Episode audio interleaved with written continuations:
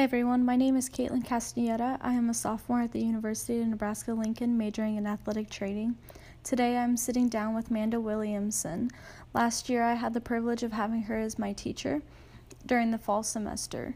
She teaches a lecture and online intro to psychology class as well as a Thompson Scholar Psych 181 class. She teaches a 400 and 800 level motivation and emotion class as well.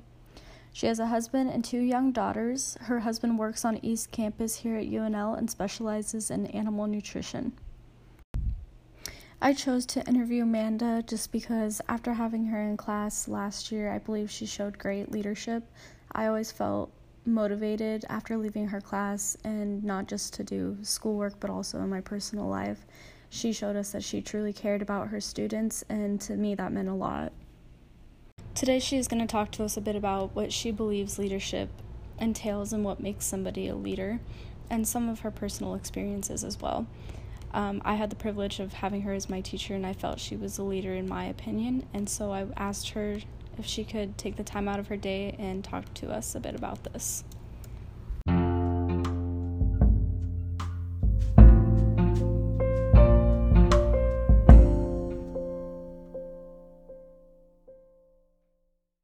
First question I have, I guess I just kind of want to know what you think makes a leader. You're fine. I have to go get a drink. I'm sorry. You're Pause okay. Oh my goodness. I don't know where this came from. okay. So yeah, what do you think makes a leader? What's your definition of a leader? I think in a general sense, it's just a tendency to know when there is a problem amongst a group of people mm-hmm. and to believe as though you have an answer that will fix that in a way that elevates people, brings out their best, and helps them to take risks to do better. Okay. How do you view interpersonal skills as part of leadership, such as like mutual respect and trust? It's, I think it's critically important that in order to identify a problem, you first have to know the audience to figure out where they're struggling. And the only way to do that is to establish emotional connections with people right. and to have relationships with them um, in any context. I use my family as an example for mm-hmm. how I want to interact with my students. If I'm not very clear in my communication and make it obvious that I'm supportive, I'm not going to get back from them what I think they need in order to be successful. What do you think your best leadership characteristics are? Would it be the emotion? Irrational, transparent, reckless compassion. Right. and I will never apologize for that. No. um, what challenges do you think that you've had in the leader as a past, or what do you think that you're working on? I'm just trying to give myself permission to be myself because that kind of mentality where um, I, I believe that I have to get to know my students and their needs and not assume that every student is the same is not something that I was comfortable with early on. I mm-hmm. thought I mm-hmm. was too soft or that people would view me as too soft when in reality all i really wanted was to establish relationships so i could figure out what students actually needed not necessarily on my timeline. Right. Is that still something that you're working on or do you yeah you... it is. The more i get to know my own self-worth and how i have to fight for that i have i feel like i have to give that back to my students and give them the opportunity to know that if you miss my deadline it doesn't mean you're a horrible human being and I, I need them to know that they can be comfortable enough to fight for themselves with me and that's that's very important in your opinion what type of leadership style has the biggest impact on students and when you're working with other faculty members I don't know that there is, is a particular different? style. I think what happens is that people, if you work hard enough, you realize who you are and what your strengths are. And if you can play to those strengths in uh, in a leadership capacity, you're honest and you're who you are. And so when you're authentic with people, I think they respond to that, no matter what it is. My right. husband and I are very different people, but the way that he presents himself also resonates with his graduate students. So even though we have very different temperaments, the fact that we're willing to be real and show who we are, I think people trust that and they feel yeah. comfortable in that, those environments where you're not putting on a show. You're not trying to take power or use your power to get people to do what you want. Since you brought that up, I'll jump to those questions about power and leadership. Mm-hmm. What do you think the relationship between power and leadership is? what I see or what I think it should be? Both. What I see is that when fragile, fake people are placed in a position of leadership, they feel like now it's time to beat people up who've hurt them in the past and to try to build their self esteem by diminishing other people with the authority that they've been given.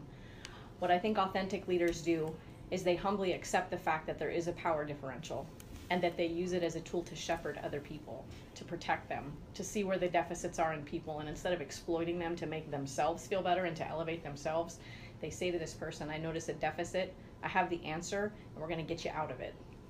Do you feel that leadership styles, aside from working in faculty or with students um, in the community, do you think it's very similar to what you said before about working with I students think so. and faculty? Yeah, I think the major issue is that good leaders know what they have, they know what their strengths are, they also know what their vulnerabilities and their weaknesses are, and they're capable of conveying that in a way that's um, that brings the best out of others around them.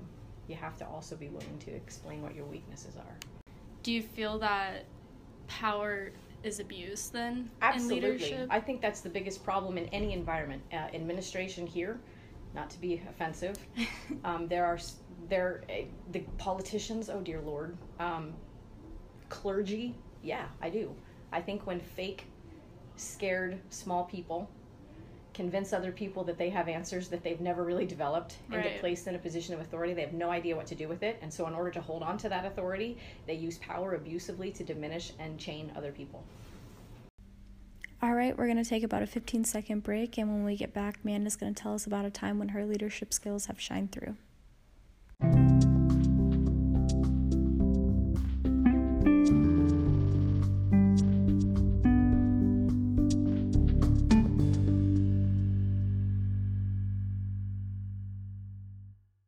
Can you explain to me a time when your leadership has shined through, whether it was working with a student or somebody that was struggling, or maybe they had a personal issue? And you don't have to include names or anything, but No, it's okay. I I have. They're still the cards are still in my drawer. um, last spring started the hardest, and I'm still in it. The hardest 13 months of my life, and and that was like I felt like I kind of woke up out of a really deep sleep and became aware that I was not being treated very well by some people. And it was in that recognition that my words sometimes we don't even know Mhm. when we're instead of thriving in life we're actually dive bombing and Right. i don't know why but my students last spring gave that compassion back to me they some of them um, they just wanted to listen and they wanted to hear how i fought for myself and i have and i know this is going to sound weird but my background is i am an evangelical christian which has a lot of really negative connotations associated with it in our society today because of how stupid evangelical Christians sound sometimes. yeah. But I have um, a card in my desk from a student who came out to her parents finally and Okay. told them that she was gay and um, decided that they weren't gonna literally be allowed to lock her in a closet anymore because that's what they did when she was younger and that she was gonna move out and move on and be who she believed she was and that stuck with me because if I wasn't vulnerable I don't think students would realize that it's possible to get through that and I modeled that That's and I don't apologize for that either. No. My last question is pretty much just someone who you view as a leader. So is there anyone in particular that throughout your life or even in recent recent few days, months, weeks, That's rough. or there a Uh, couple too? Actually, uh, I have a really good mentor here in this department, Cal Garbin. Okay. He is brash.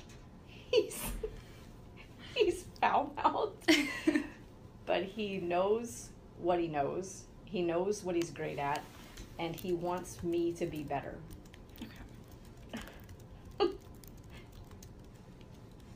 So that would be professionally speaking. Yes. Okay.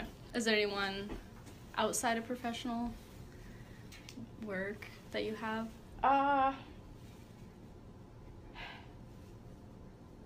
No, not really. I mean, and honestly, it's just because of the sort of dark crap that I'm going Right. through right now. It's where I'm really trying to figure out who I can trust and who I do feel is authentic around me. And that's really the only reason why. It's just because I've been so mucked up that it's hard for me to think that optimistically. Right, I know that there off. are. It's just, yeah, it's just a place that I can't go right now because I'm still trying to protect myself. That's That's a good point. Do you feel that a lot of people they don't want to trust someone? So like when your emotion comes out in class, mm-hmm. do you mm-hmm. feel like it's easier for someone to trust someone if they can see their vulnerable side? Absolutely. Okay. Yeah, if you come across as some, you know, super elitist, have all the answers, nobody on this planet does. Right. So how how in the world am I supposed to trust that individual when I know they're putting on a show that's not real? Right. Okay. That's all I have to ask you. Okay. But thanks for sitting down with me. Absolutely.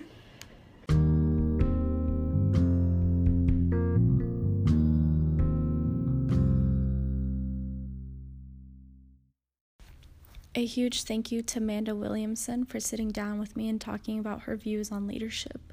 I hope you enjoyed this podcast. Thank you for listening.